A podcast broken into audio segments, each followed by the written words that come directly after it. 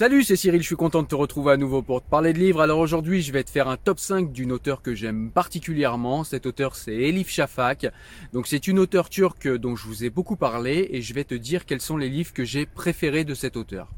Alors tous les livres dont je vais parler euh, dans cette vidéo, en fait, je vous mettrai un lien en description euh, pour que vous alliez vers les vidéos qui parlent plus particulièrement du livre pour comme ça avoir une présentation et un avis plus détaillé sur chacun des livres. Tous les liens seront présents, sauf peut-être si vous lisez la vidéo au début, eh bien la vidéo en fait du dernier livre, du dernier euh, roman qu'a fait Elif Shafak ne sera pas disponible tout de suite, mais euh, dans les semaines, euh, dans les semaines à venir, je vous mettrai ce lien également parce que je vais également faire une vidéo pour parler de ce roman-là. Voilà. Eh bien, écoutez, maintenant que les règles sont fixées, que je vous ai expliqué de quoi on allait parler, allons-y, on va euh, parler du top cinq des livres d'Elif Shafak.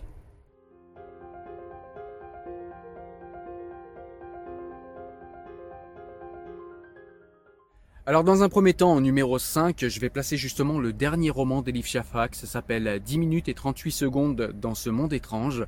Alors au niveau du, euh, au niveau du roman, de l'histoire du roman, en fait, on est dans la peau d'une prostituée qui est retrouvée dans une benne à ordures.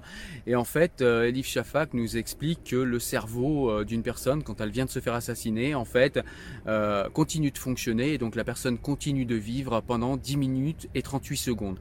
Et pendant ce temps-là, en fait, on est dans le corps et dans la tête plus plutôt de Leïla euh, qui va se rappeler un petit peu bah, de tout ce qui lui arrivait dans sa vie et de tous les amis qui euh, qui l'ont entouré, des amis I et des amis I E. Voilà, et donc euh, eh bien ce livre en fait il va nous faire un petit peu un panorama des conditions de la femme en Turquie, mais pas seulement en Turquie, dans les pays avoisinants également, parce que eh bien il y a tout un tas de femmes euh, qui se retrouvent euh, dans les rues d'Istanbul parce qu'elles fuient euh, alors ou euh, les villages turcs, euh, elles fuient euh, l'ignorance crasse des villages turcs ou bien Euh, ces filles-là, elles fuient d'autres euh, d'autres villages des alentours de la Turquie et elles se retrouvent à Istanbul avec des histoires plus ou moins différentes. Et c'est tout cela qui va nous être raconté dans ce livre. Ça s'appelle dix minutes et trente-huit secondes dans ce monde étrange. C'est un livre que j'aime beaucoup. C'est un livre que je te place dans le top cinq à la cinquième position, mais c'est vraiment un très très bon livre, hein. J'ai pris que les meilleurs et même s'il est euh, en cinquième position, ça reste un très très bon livre. En quatrième position, je te place un livre en fait que je n'ai pas en physique puisque je l'ai lu en numérique, donc je te mettrai une petite image ici. En fait, le livre c'est Crime d'honneur. Et donc, bah, comme son nom l'indique, en fait, c'est un livre qui nous parle euh, des crimes d'honneur. Donc, c'est une famille en fait qui euh, qui vient de Turquie, qui émigre en Angleterre et qui en fait euh, bah, vit euh, parmi la diaspora, euh, la diaspora euh, turque en Angleterre, puisque les gens se regroupent, euh, enfin en tout cas les immigrés se regroupent par diaspora. Et, euh, et donc, elle va nous expliquer un petit peu ben, euh, dans ce livre en fait la condition de ces diasporas, comment ils vivent, euh, comment ils vivent même dans les pays occidentaux, selon quelles règles, et comment en fait euh, les femmes subissent euh, les lois du patriarcat et subissent parfois les crimes d'honneur, parfois euh, même pas des mains de leur mari, mais des mains de leur fils, de leur oncle, euh, la pression communautaire également, hein, lorsqu'il y a un divorce pour se remettre avec quelqu'un d'autre, et cetera, et cetera. On va parler de tout un tas de sujets comme ça. Le livre s'appelle Crime d'honneur et c'est un livre, une nouvelle fois, d'Elif Shafak que je place en quatrième position, un très très bon livre que je te conseille évidemment. Alors on arrive au top trois en fait, donc en troisième position je te mets un livre pour lequel Elif Shafak a eu quelques démêlés avec la justice turque en fait, et ce livre c'est La batarde d'Istanbul en fait, et c'est un livre qui parle en fait d'un sujet sensible en Turquie, à savoir le génocide arménien. Donc en fait dans ce livre on est dans les baskets de Ami. Ami c'est une euh, c'est une petite Arménienne en fait et les parents se séparent et donc la maman va se remettre en fait avec euh, avec euh, une autre personne tout simplement et cette personne va être un Turc. Et donc ça va causer tout un tas de problèmes puisque eh bien les Turcs et les Arméniens ont les relations qu'ils ont, même quand c'est des diasporas, les diasporas arméniennes ont des relations compliquées euh, aux euh, diasporas turques. On va s'en rendre compte à travers ce livre.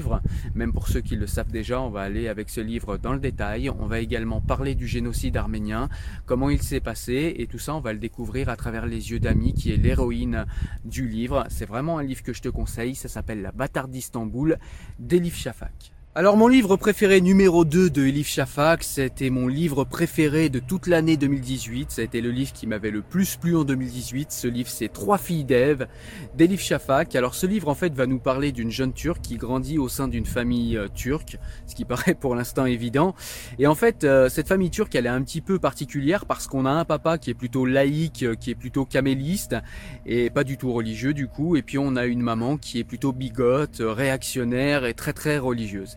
Donc déjà du coup ça donne une ambiance un petit peu particulière à la, à la maison, et du coup ça donne une jeune turque en fait qui se pose beaucoup de questions sur la religion, sur la spiritualité, euh, sur la spiritualité de sa mère, sur la non-spiritualité de son père, sur les réactions bigotes de sa mère et sur les euh, réactions plus modernistes de son papa.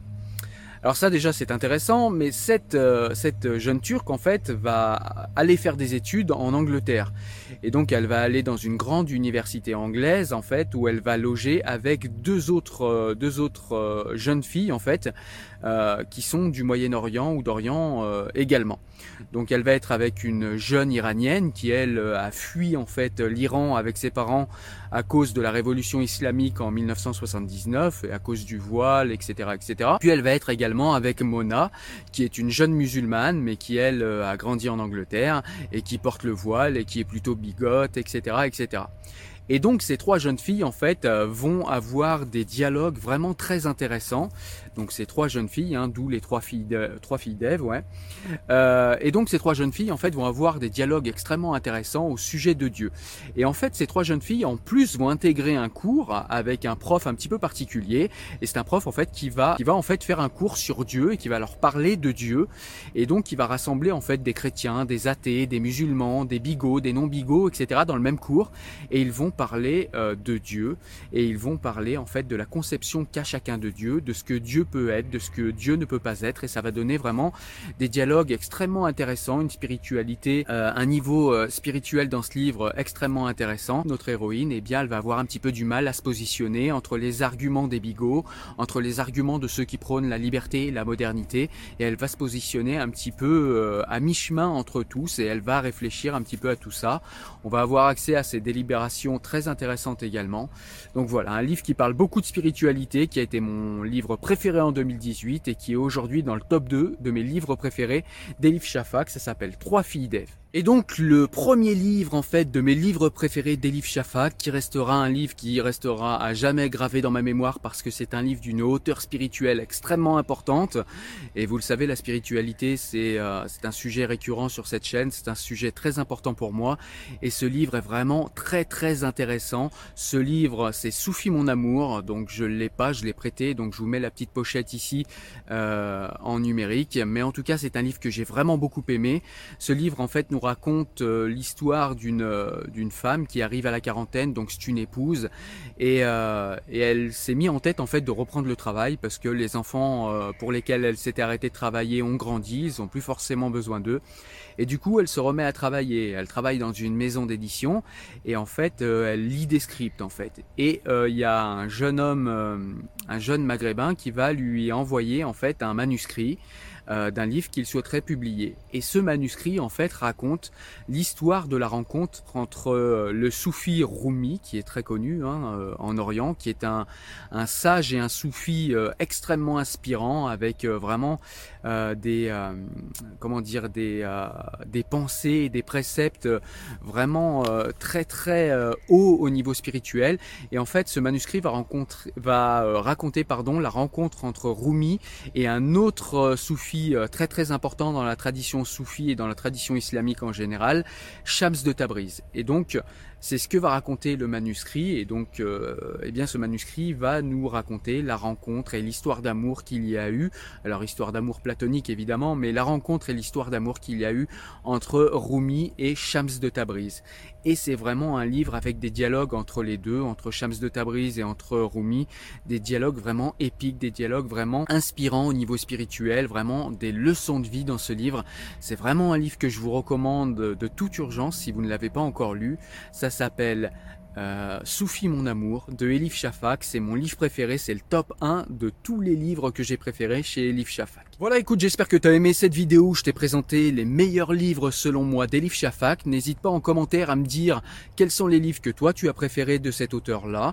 Euh, n'hésite pas également à aller me rejoindre sur les réseaux sociaux si tu as envie d'en débattre en direct avec moi. Tu peux également le faire dans les commentaires de cette vidéo.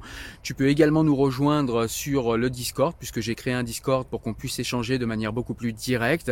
Je te laisse également nous rejoindre sur le site internet Lire pour se libérer pour d'autres euh, recommandations de livres, d'autres vidéos. vidéos et d'autres extraits euh, de livres. Tu peux également nous retrouver euh, sur euh, le podcast Enfants du siècle. Si jamais tu préfères écouter les recommandations livresques plutôt que de les regarder, eh ben, n'hésite pas à nous y rejoindre. Et tu peux également me retrouver avec des contenus exclusifs sur Tipeee si tu as envie concrètement de m'aider, si tu as envie de m'aider financièrement et si pour toi mon travail le mérite, n'hésite pas à me rejoindre là-bas.